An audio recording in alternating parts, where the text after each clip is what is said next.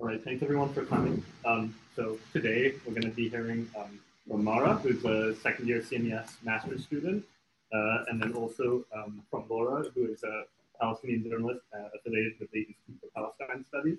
So um, yes, I'll let them uh, introduce themselves a bit more and tell us a little bit about uh, what they're going to be talking about today. So thank you. Okay, perfect. Laura, can you hear me? Yep. Okay, great. Um, so thank you everybody for coming out here. I would actually like to begin today's conversation by first explaining the difficulty that Laura and I had in bringing this workshop to life.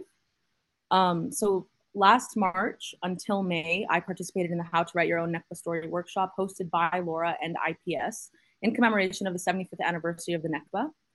In May, after publishing my family's Nakba story, I spoke to some university members about potentially bringing this work to campus.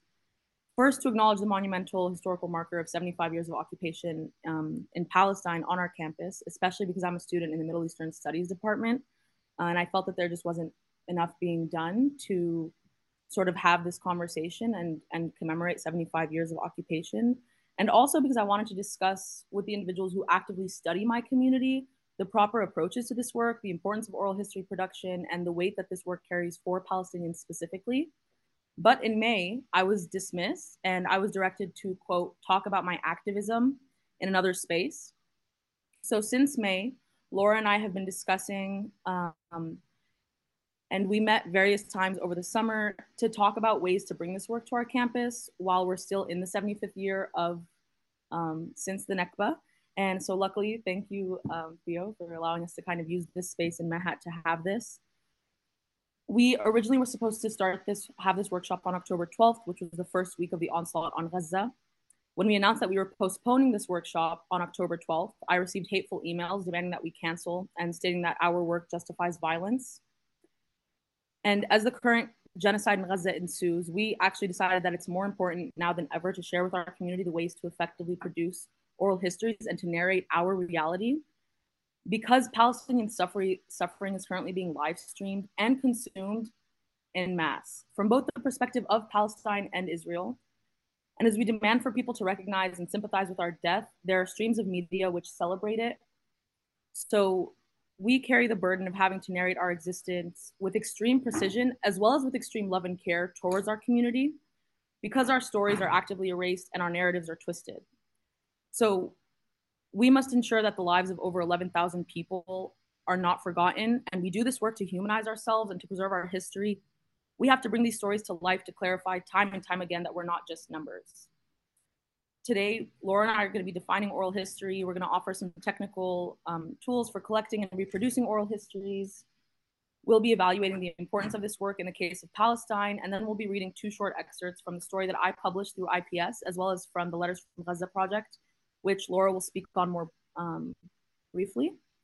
Laura Albast is a Palestinian journalist, and she's the senior editor of digital strategy and communications at the Institute of Palestine Studies USA. And she is the original organizer of the Nakba Story workshop, which I participated in. Laura, I'll go ahead and pass it over to you to introduce um, this work, yourself, and the letters from Gaza. Thank you so much, Marah. And um, I'm really happy to be sh sharing this space with you, but also this hybrid space with people in the room, as well as everybody who has just joined us online. Um, you know, Marah mentioned, um, you know, today we are going to be sharing with you some of the some thoughts on the stories that were collected from the 1948 Nakba um, to the genocide in Gaza right now in 2023, both committed by the same perpetrator, Israel. Um, the Letters from Gaza uh, series was not a planned series. Even the name came weeks after we began publishing these testimonies. We were just publishing them with a title. And then when we shared them online, we said, here's a testimony from Gaza, from Iman. Here's a testimony from Gaza, from Mahmoud. Um, in October, we suddenly found ourselves frantically calling family and friends, uh, following the news. We're in a state of complete shock, unable to comprehend the scale of what has happened and what is still happening. And so these, the collection of these testimonies began with a desire to amplify voices. And I knew, and I'm, I'm sure maybe some of you who are, who are constant readers of Palestinian stories are familiar with the website We Are Not Numbers. Um, it's a nonprofit um, uh, that trains young Palestinian writers from Gaza um, to write their stories, um, to you know those who are aspiring journalists. And I thought, let me ask permission to republish one of their stories, and I did that. We started with republishing one testimony uh, about what happened to one writer's family. Her name was Iman. And after we published that story, um, and somehow forcefully broke through the shock that we were in, we wanted to find more voices. And I made a simple personal post on Instagram asking, hey, if you have family in Gaza, if you're in Gaza, we'd like to hear from you. And Mahmoud Mushtaha reached out to me. He's a journalist in Gaza right now. And he wrote about day five of this war, of this genocide. And then the testimonies started pouring in not just through our US office in Washington, D.C., but also our offices in Ramallah and Beirut. Writers from Gaza reached out and submitted their testimonies in Arabic, and we've translated some of them into English, or our own staff reached out to people in Gaza to interview them. There was one journalist in the south of Gaza who actually volunteered to collect some testimonies from displaced families, and we've published these and translated them online. And while the communications right now continue to slow down and voices continue to be even less and less reachable and, and things are taking time for us to even have any form of communication with people, we're still trying to get stories out. Right now, there's a there's a short testimony that's about to come out about an 84 year old um, grandmother. Her name was Firial, who was shelled by an Israeli tank she was evacuating her home with her family. She fled on foot, and they found themselves in front of an Israeli tank um, that fired at her and killed her. Another story we're about to publish is about a young man in Gaza who usually just cares about computers and IT, and he found himself volunteering to provide humanitarian aid to displaced families but was repeatedly bombed every time they tried to get into a car or try to, to distribute. He recently escaped death when they bombed one of the hospitals in Gaza a few days ago. The series also currently includes testimonies about families that are sheltering in UNRWA schools, a student in Beirut and her conversations with her little brother um, in Gaza, and a father apologizing to his baby son for experiencing this, the first war, uh, his first Gaza war. And while perhaps the format and the people from the Nakba workshop that we did and the testimonies we're currently publishing are different, it is the same settler colonial Zionist force executing this horror against the Palestinian people. The questions that we asked during the Nakba Stories workshop was what happened to their families and neighbors in 1948? Where did they go? What was different when they stayed, returned? Who was lost? what was left behind, what are the memories that were passed down, and what was built in exile and in refugee camps and in the generations that came after the expulsion. But the questions that were answered unprompted in the letters from Gaza today were also what happened to their family and neighbors when the bombs dropped in October? Where did they go? What was returned? Who was lost? What was left behind? What are the memories that will be passed down? And how are the people helping each other during this genocide and expulsion? I go back to you, Mara. Thank you, Laura. So I'll start by going over briefly what is oral history, how do we define it in the academic space. Um, the way that we've sort of split up this workshop is I'll be speaking slightly more as a writer and also as an from the academic perspective and Laura will be speaking more from the perspective of the journalists and the individuals who are publishing this work. Um, so oral history, as we all know, is a historiographic method, but it's largely contested due to the reliance on memory and personal narrative. Oral history is a living archive. It offers a dynamic sense of history because it doesn't only speak to historical fact, it offers a scope of understanding social conditions, especially among Palestinians. Memory itself is a profound historical source because it has a particular function it doesn't just operate to give us a fact and to give us something that was um, sort of recorded in the sense that we would read in a historical text. Otherwise, we don't get percentages, we don't get numbers. What we get is a personal recording of what happened in that particular moment.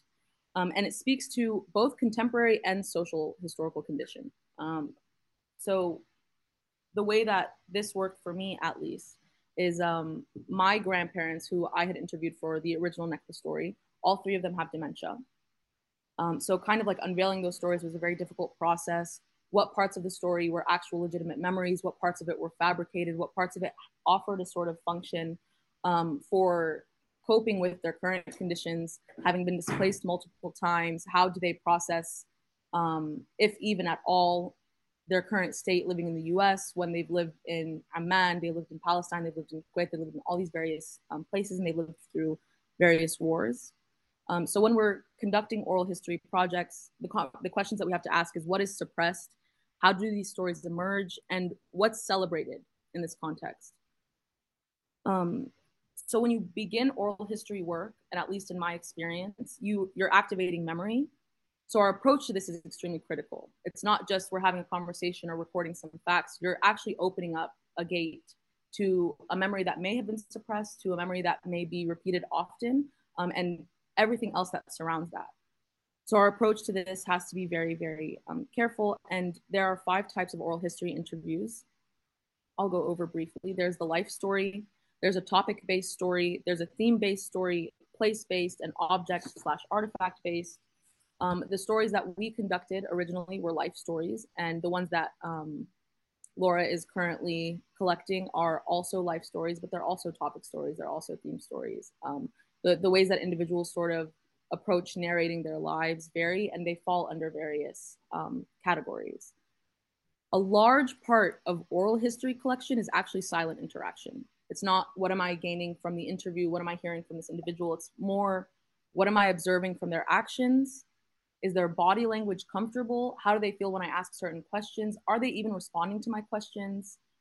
What when are they taking moments of silence? How do we operate when they're taking moments of silence?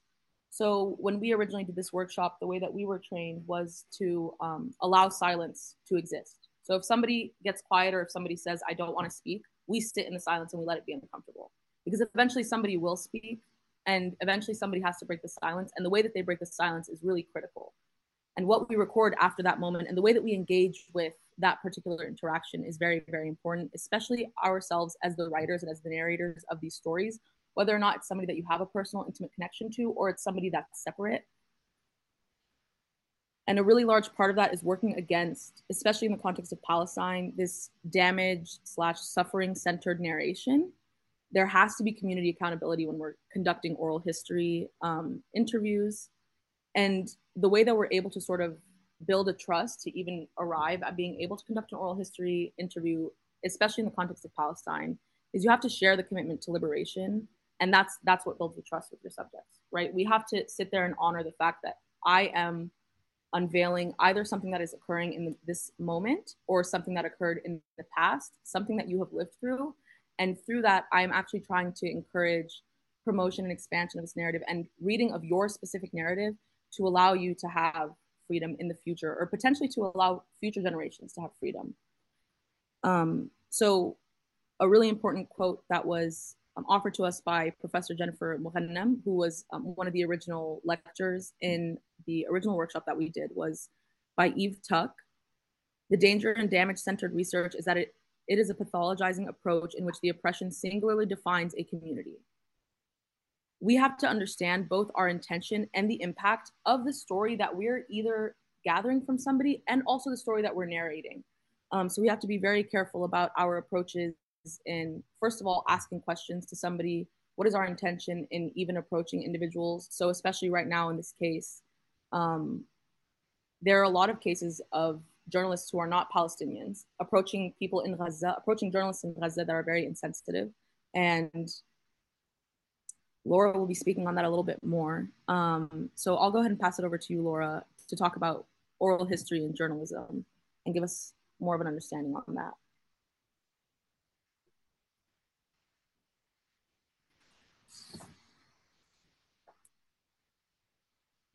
Uh, you're mute.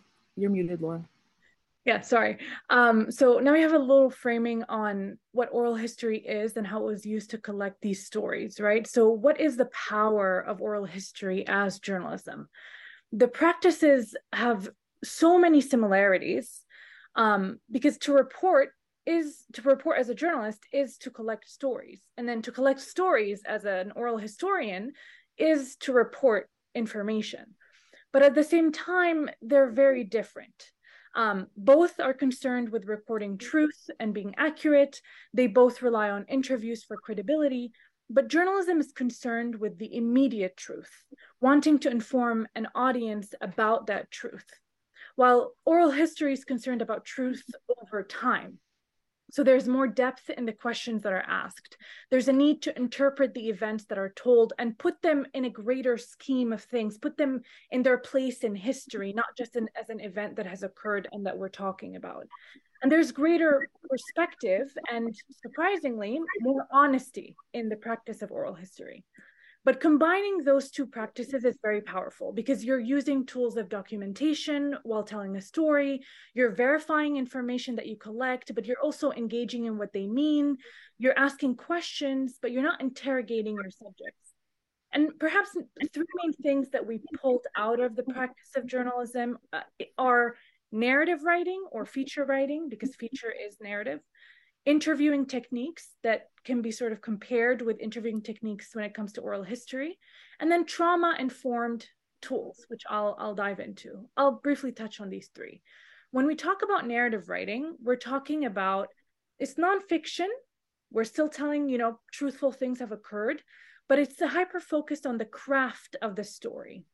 So it, it, it derives from techniques of literary writing. And during the workshop, we talked a little bit about the scientific impact of telling a story for a reader, how they perceive it in a different way, how it impacts them, how they see different values that resonate to them versus them reading a regular news story, right? Feature stories and narrative stories are often told in a less hurried, more creative way than hard news. They focus on the human element. They're fundamentally people stories they're made to last, they're timeless. Um, they remain relevant even as the news cycle move on moves on. They're more personal creative experimental. They they explore the human experience and they go beyond the basic questions of journalism that are who what where when and they explore how and why.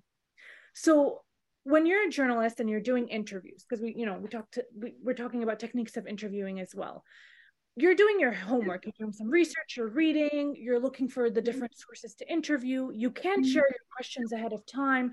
You ask open ended questions, but you're looking for specific answers.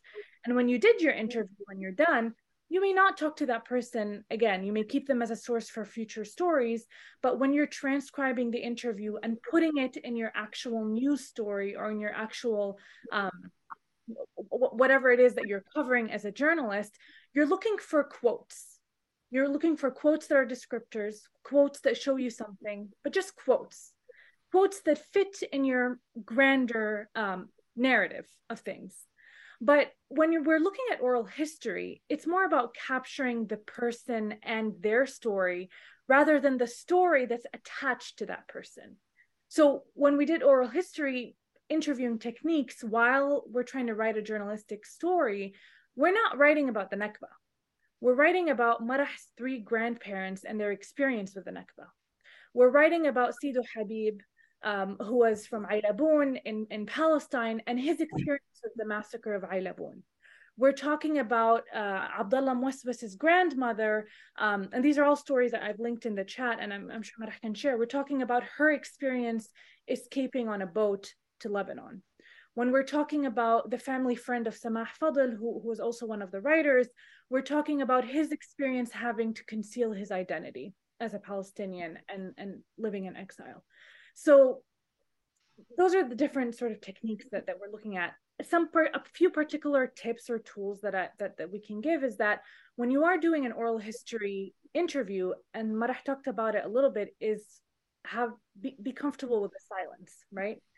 We talk about how oral history gives a lot of time. You can come back to the story. You can come back to the person. You don't have to get all your answers in one sitting. You ask open-ended questions as you do as a journalist but you're following the conversation. You're not trying to reach an end goal. You're just following what the person is telling you and how they're painting those stories.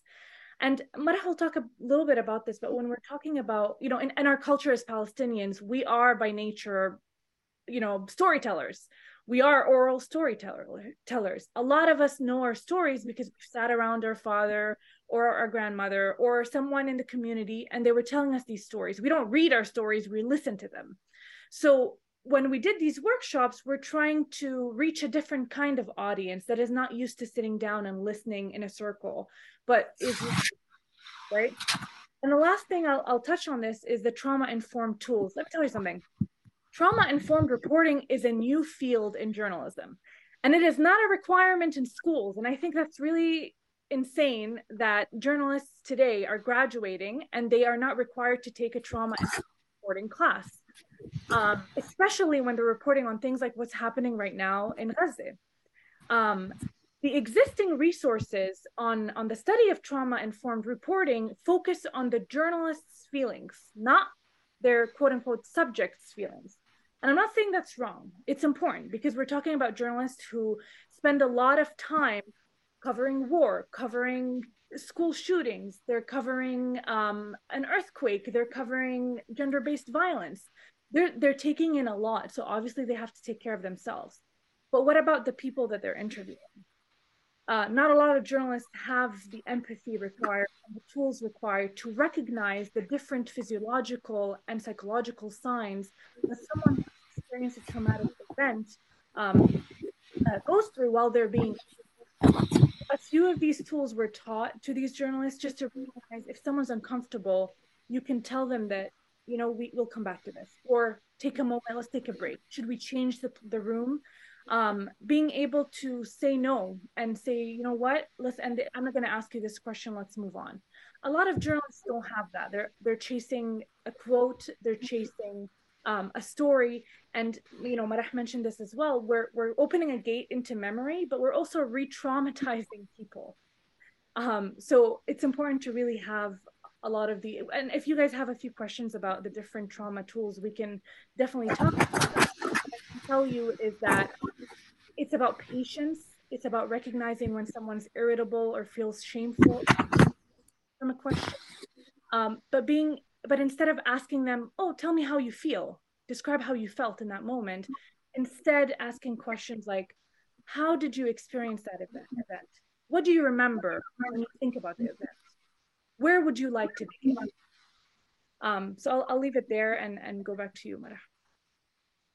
Okay, I'm going to go briefly over oral history in the case of Palestine and why we're exceptionalizing Palestine slightly in this particular conversation. So first, going back to what Laura was just saying about trauma-informed reporting and about how it's taught here, at least in the West, um, let's be like very, very like candid right now. Palestinian journalists who are in Gaza right now are like literally experiencing the trauma and being forced to report on it because nobody else is reporting the narrative, honestly, right? And then also at the same time, like individuals who are in the West who are trying to do this work, as Laura will actually speak on um, in a little bit, when we're trying to get these stories and we're trying to like publish and we're trying to work with individuals because we want to aid you know people in gaza. We want to be able to narrate their stories for them. We also are in a time crunch. We have no idea if in this case the individual who we're interviewing today is going to be alive tomorrow. In the case of like me for my grandparents when i was interviewing them i don't live in the same state as my grandparents. So when i went and i was sort of opening these wounds quote unquote and i'm going back and i'm trying to do these oral history interviews I only had one or two days. I could do like one grandparent a day. I would ask questions. I had a very difficult time getting answers from them um, for various reasons. And then when I would leave, my grandparents would start telling stories. And that, like when we're talking about opening like traumatic wounds and things like that, it's there are various levels to this. And as I mentioned earlier, all three of my grandparents have dementia. So I'm having these conversations, I'm trying to open up these stories, and some stories are coming out very weirdly. I'm not sure if this is accurate. They're telling me about wars that we're not sure if they even happened. Whether or not they happened is also a case of was were they recorded in history? Like, did anybody else record our history for us? Why do three individuals remember a war at the same time and not they were all in different places? What is the function of that particular memory? What is the function of that trauma?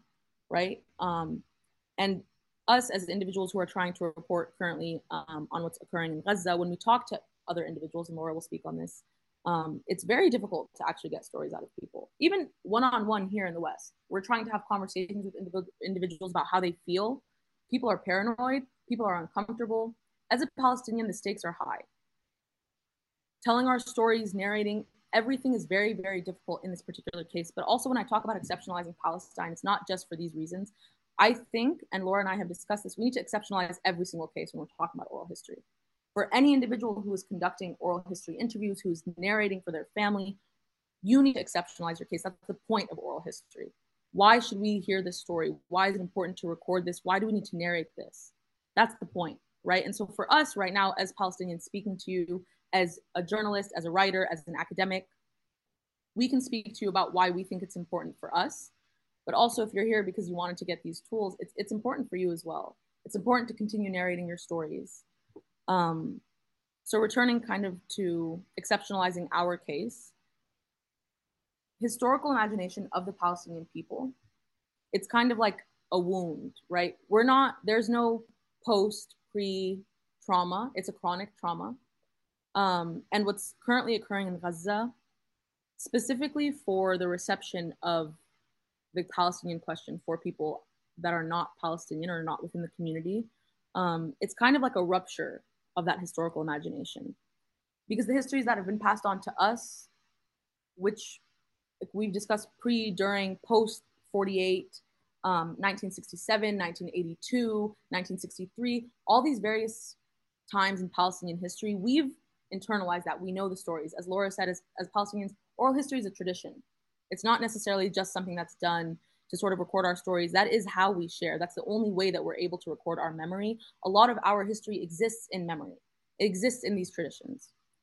Um, but what's currently occurring in Gaza, not only is it horrifying for us as Palestinians, but it's also unimaginable for the world beyond the Palestinian that's why oral history is important, right? Because we can say, well, we've been talking about this for years. We've been having these conversations. We're recording these stories and we're fighting to maintain these people's narrative, to keep these people alive, because realistically, like that's almost one of the only things that we can do in our power is to narrate their stories at the very least. Um, but then the rest of the world sees like, oh, we weren't lying about the extent of our condition, right? There, there's when we said you know, I think like there are a lot of conversations that have happened throughout what's been happening. It's been 41 days now. Um, and conversations in the beginning were like, tomorrow, I think we might have a ceasefire. Maybe tomorrow, maybe after, maybe if we call up, maybe if we do this, maybe if we do that potentially. And I think now the conversation is kind of slightly hopeless, but the way that that conversation has shifted for us, and then also the way that we can kind of see the rest of the world reacting to it, right? So now people want to hear our stories, but also at the same time, we want to narrate even more. People want to bring these stories alive. So it's not just the case of where when I'm talking to my grandparents and it's something that's a historical moment and I'm fighting tooth and nail to t- get these stories out of their minds and I'm leaving them and then they want to start narrating, right? I've opened a wound.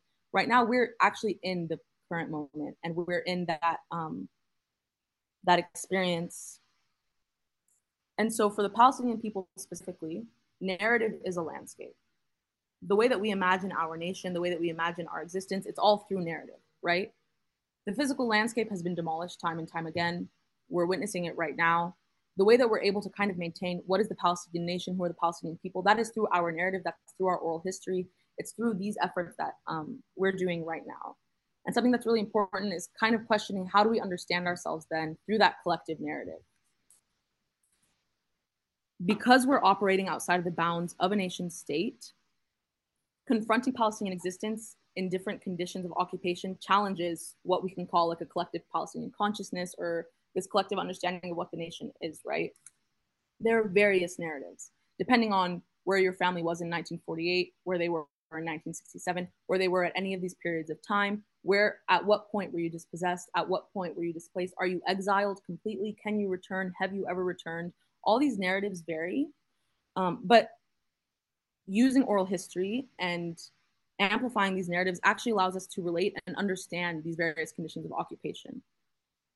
And that is the same for kind of allowing the rest of the world to understand our conditions. So in the case of Gaza right now, when we're talking about these journalists who are who are risking their lives anyway, right? Their lives are risked, but they're risking their lives even more by being journalists, by being the people who narrate. They're actually amplifying this reality to the rest of the world. So for us, yes, we're tuned in. We're watching Al Jazeera 24 7. We're on Instagram, we're on Twitter, we're on um, every single media that you could possibly think of, right? But for the rest of the world, it's also kind of creating a shift because our narratives are being told. And so now people in these communities want to narrate. Um, and the role of oral history in the Palestinian consciousness, as I mentioned, it, in the words of Juliane Hammer, it creates this sort of Palestinian communitas that we belong to one another, right? Because there's so many points in our, our history, so many ruptures in Palestinian history. When we look at the Nakba, the Nakba is a canon. The Nakba is not just a one-time event. It didn't just happen in 1948. That's why we're talking about the ongoing Nakba. We're seeing it right now with our own eyes. Um, but even when we were doing this in May, it was still the ongoing Nakba. When we were talking about this in June, it was the ongoing Nakba. When Laura and I met in September, when we had officially decided that we were going to be doing this, it was still the ongoing Nakba. All of these points in history are ruptures in the Palestinian consciousness and our ruptures in our historical fabric and in, in this idea of a collective nation, right?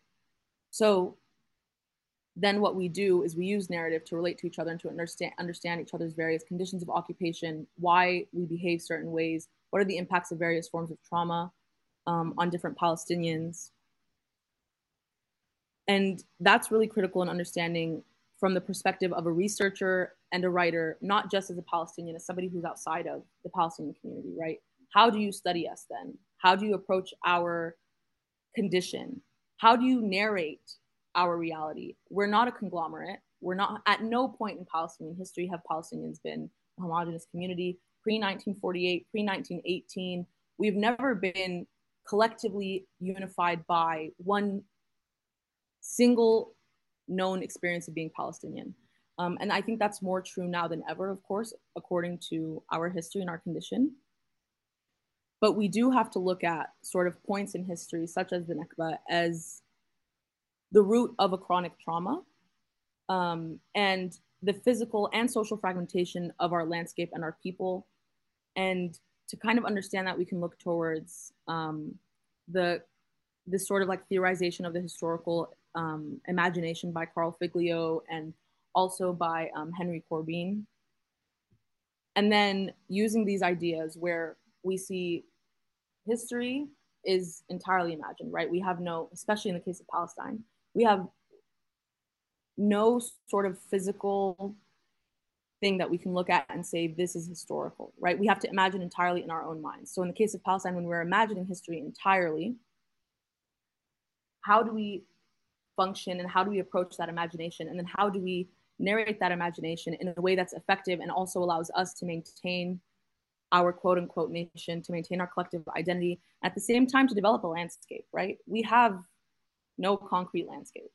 And as it's being seen right now, it's literally being ripped to shreds, it's demolished.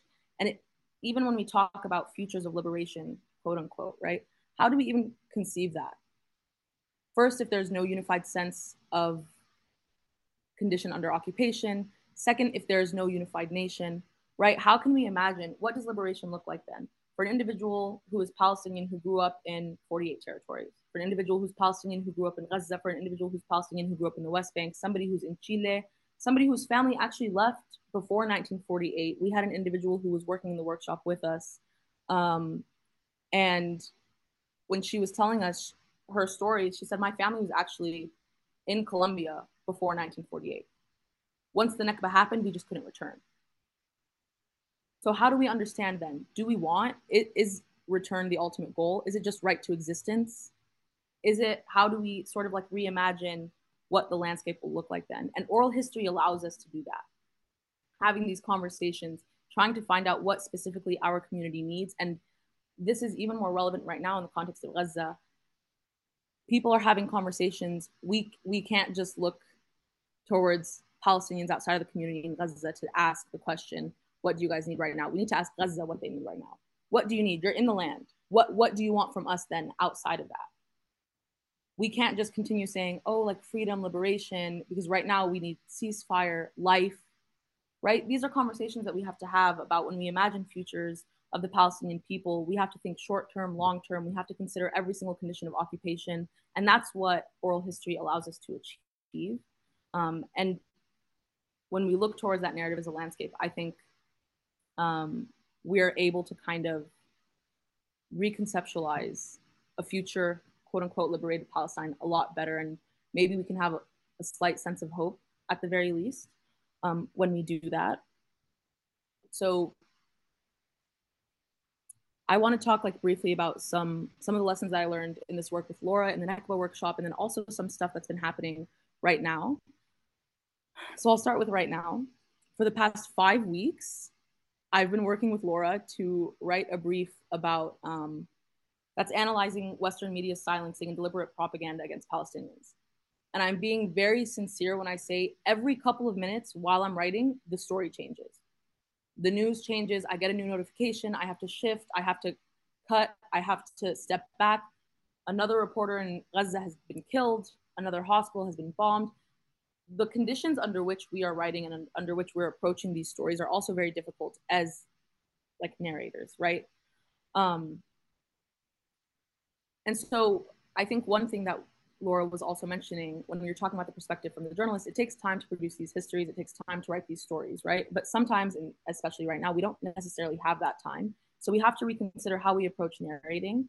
Um, and we have to be vigilant, but we really very sincerely, and I mean this from both like the perspective as like a Palestinian writer and for somebody who may be potentially outside of the context of Palestine, or even someone who wants to approach um, an oral history project who is not of the community that they are writing on, but whose history they're narrating, you have to be very considerate of the stakes of the story that you're writing at all times.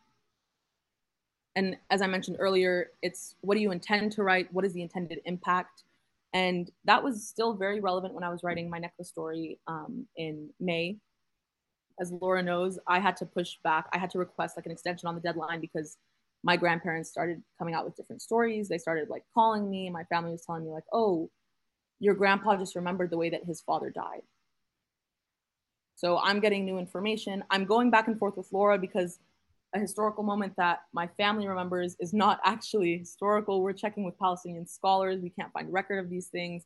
It's very difficult, but also at the same time, I have to honor my family's story. Although I am very intimately intertwined with this, right? These are my grandparents this is technically my story as well. The trauma that I'm writing about is intergenerational. I've adopted a lot of that.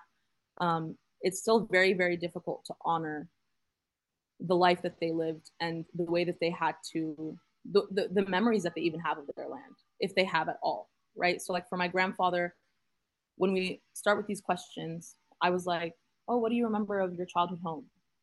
Nothing. What do you remember of the landscape? Nothing. Did you like school? no, I left when I was 12, but I think if I had finished, I would have been really successful. Um, and like a lot of these conversations that we're having, obviously it's difficult for me because I'm, I'm living it now as well, right? Like I, a conversation that we had was I was like, I never understood. I just thought it was like an Arab thing that we really value education. I, I thought it was just, you know, this is just my family. But then it turned out that generations of my family were not allowed to get an education. And so that passed on to me. So the pressure is high, the stakes are high. I have to work very hard. Um, and as part of that, when they're also telling me these things, when my grandfather left in 1948, when my grandmother left in 1963, um, they're telling me like how they had to also conceal their identity and how they had to move and how they how they had, they had to function to be able to succeed in society. So when I'm also writing the story, they're telling me you have to be careful. Like you don't want to get kicked out of school. You don't want these things to happen to you. Even us having this conversation right now, there were like a lot of issues with it for safety, for various reasons, and I think that's that's something that we have to be considerate of. So when we're narrating these stories for other people, we have to consider their safety as well, especially for individuals who maybe somebody's my age who's living in Gaza right now. Maybe somebody is a little bit older, but they still have that fear. They don't want to give us their story. It's a very, very difficult thing to contend with when we're conducting oral history interviews, when we're narrating these stories. Um, and so, sort of like the lessons that I learned were how to interact with this and how to be kind of like relinquishing yourself to the story, right? Yes, you're the writer, you're the author, you're the narrator. Even if it is your family's own story, you have to kind of separate yourself and look at it as how does this affect the people who I'm writing about? Who's the community that I'm actually targeting with this narrative? especially in our case when we're narrating stories of Palestinians, is it for our own community? Like, is it just to preserve our history? Is it for future generations? Or is it for the world to actually like recognize us as human, right? Like, what is the function of these stories? Um, and I think Laura will give us a really phenomenal anecdote on that um, and, and how that works in this particular moment. So I'll go ahead and pass it on to you. Sorry. No, no, no. This was that was that was incredible, and I, I do want to encourage people. You know, after I speak a little bit right now, we're gonna read two excerpts, short excerpts from Marah's story, and then one of the letters that we have translated and published. Um, and I would encourage you if you have questions or reflections, like please speak up. And if you're online, we can also have you um, come come on the screen. Um, just going off what what Marah said, um, just about the idea of humanizing ourselves. We're talking. I, I want to give you a little story. I think there's a problem with American journalism. You know, like I'm more familiar with American journalism, and I'll stick there. I've been in spaces with other mainstream American journalists receiving training as you know um, training on how do we do x and y and how do we manage our own newsrooms and all these things there was one time where we had um, a speaker from a really big broadcasting organization and the way they were talking about coverage i they were talking about it in the sense of like you need to get the story you need to get the story you have to do all you can to get the story. And I had a pressing question. I'm a Palestinian. Anything I say, anything I report about my community can put them in danger. And I will I'll give you an example of that based on Gaza. So I asked that the speaker a question and I said, well, what if there's a really there's a good story, there's a story in your community that you think should be told that has not been told yet and you'd be the first person to tell it but if you told it, you're going to get them in trouble. And her answer is terrible. she told me, well, as a journalist, you have to be removed from that from that space and if it's a good story and it needs to be told then it needs to be told. And you can let the individuals you're interviewing know that if you if they don't want to speak to you then they don't speak to you. Someone else will. You know you go see someone mm-hmm. else someone else might speak to you you'll still get the story. And after that session ended, a, a couple of other journalists who also come from backgrounds of color came up to me and said, you know, we feel the same way. If we were to report on our community about a specific story, we may put them in harm's way. And let me give you an example from Gaza. One of the individuals, he's a young man I had interviewed, um, currently transcribing the interview so we can publish it. Um, while we were talking, he told me, please don't mention the name of this place, or please don't specify the name of this individual I talked to you about.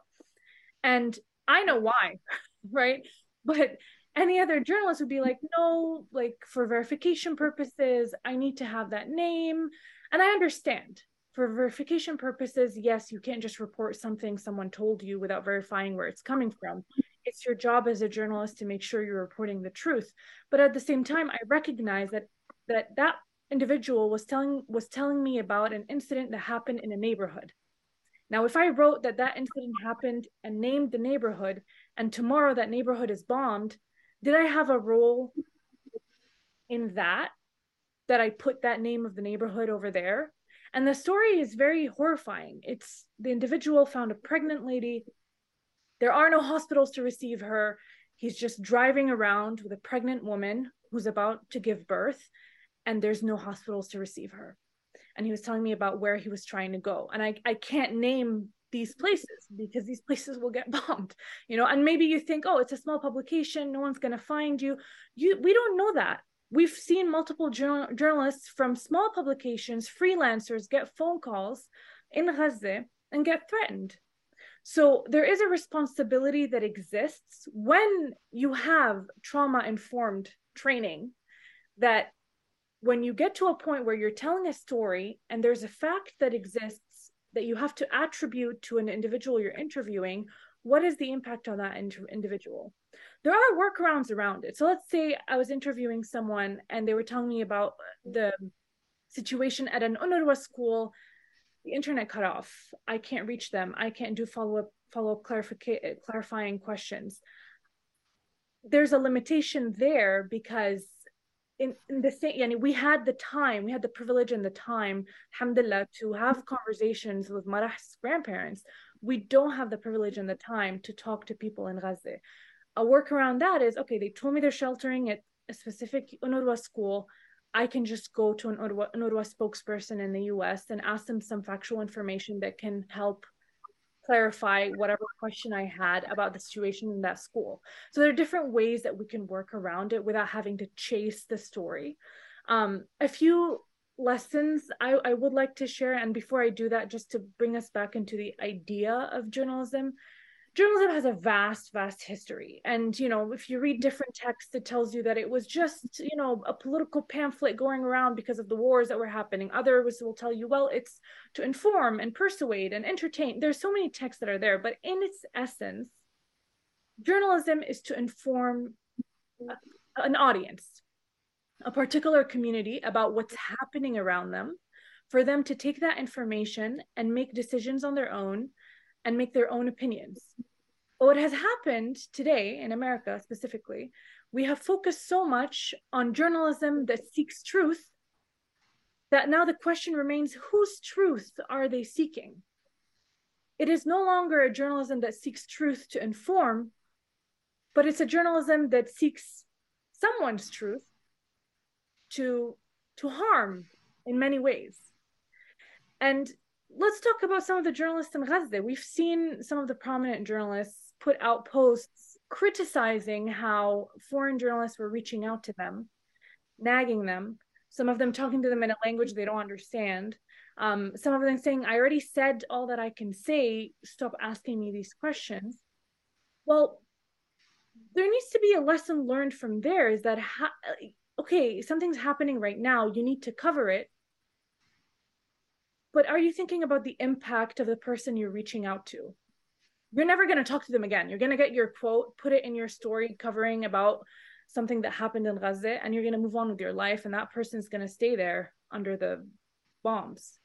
Um there's you know maybe another story that that i can tell you a little bit. Um sorry let me just go go back to my notes. Um yes, I mentioned this. Uh, I, think I actually gave you all the all the examples that I wanted to wanted to give. Um, but what I'll what I'll end with is, you know, I, I did notice, and maybe this is something if someone in the audience wants to dive into it, I think it's it's it's an interesting observation I had, is that the majority of people in Gaza want to talk so Marah and I and, and the other writers in the workshop had a great difficulty getting our elders and parents to talk about what happened to them during the Nakba, about what has happened to them when they became refugees. We kept asking questions like, Teta, tell me about this. Teta, can I come back tomorrow? And, and can you tell me about this? It was very difficult getting them to tell us a complete story. And we understand the Nakba was horrific. They were displaced from their homes. It was a time where there's no phones, no, you can't just call someone for help, yani, you know? Um, but I think my level of understanding is a little different now that we've seen what has happened in Gaza. We're seeing what's happening to the people on our screens, over the phone, uh, on phone calls, on TV. We're seeing the level of horror how would anyone who has experienced anything like that want to sit down and tell you, look what, what has happened to me? But I think what I'm trying to say here is the difference is the people in Gaza want to talk. And I think maybe it's, you know, it's in the moment, they want someone to do something about it. Nobody's doing anything about it. But then our elders didn't want to talk about it. They didn't want to talk about the Nakba. It took time to talk about the Nakba um, something to think about, something that I I'm just thinking about. I don't know how to describe it. I don't know how to explain it, um, but I found it to be interesting. And you know, Marah spoke also a little bit about this about us being Palestinians ourselves, doing the work of some journalists as reporters, the people in Gaza, taking on the role as citizen journalists. Ourselves experiencing forms of trauma and then those of us abroad experiencing forms of guilt. How how what what is how dare i send a message to someone who has been displaced to the south and they don't have water and the internet is scarce and tell them hey can you give me 10 minutes of your time to tell me about your journey? Those are the feelings that that are sort of going around in my head at least. Um and, I, and I'll end there and maybe we can you can read the excerpt. Uh, Marah, you wanna? Yeah.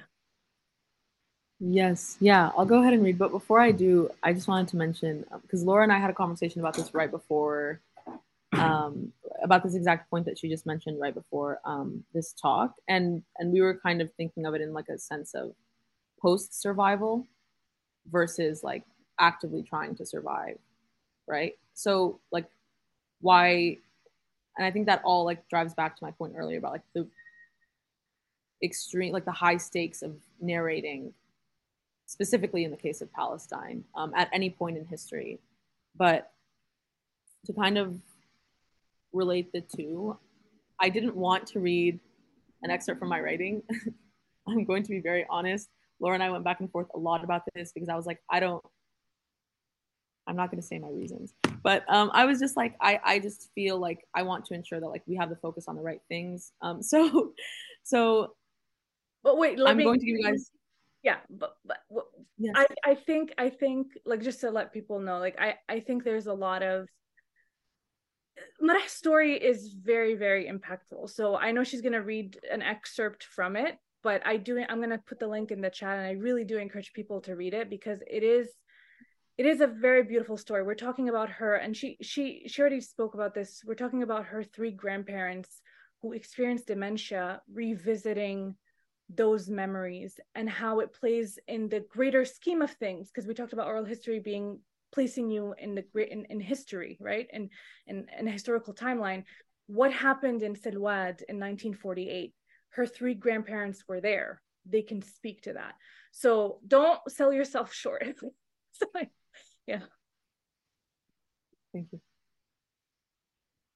No no i just i just wanted to like clarify the kind of the relevance of these stories like the story that my grandparents specifically narrated was from 1963 it's 2023 and this is still like this is a very relevant story for what's occurring right now. And, and laura will give you guys an excerpt um, in a short moment that that reflects that. So i'll read a little bit from my story um, marrying Sidi Mahmoud at only 15 exposed Teta Nazmiya, my grandmother, to the terrifying reality of the village under occupation, gradually preparing them for expulsion in 1963. Clutching the hands of her two year old son while bearing a newborn in her lap, Teta Nazmiya was wedged between other families from the village in the back of an old truck. They fled to the border in herds, desperately seeking refuge in Amman as war ensued in the West Bank. Teta hurriedly accompanied other families from the village to meet Sidi Mahmoud, who left his work in Kuwait to recover his family at the Amman border. She said, The occupation was eager to get rid of us. They wanted to empty the villages when they occupied Palestine. They wanted to expel the Palestinians to take our land. They were ecstatic to turn us into refugees. They even escorted us to Jordan. Arriving at the unpaved border, Teta Nazmiya clung to her sons as she navigated a wavering piece of wood serving as the makeshift crossing into Jordan. She reached my grandmother, my grandfather, and commenced her displacement. And I'll pass it on to you. And this is a letter, a testimony from Fida Ziad. It's called Attempts at Survival.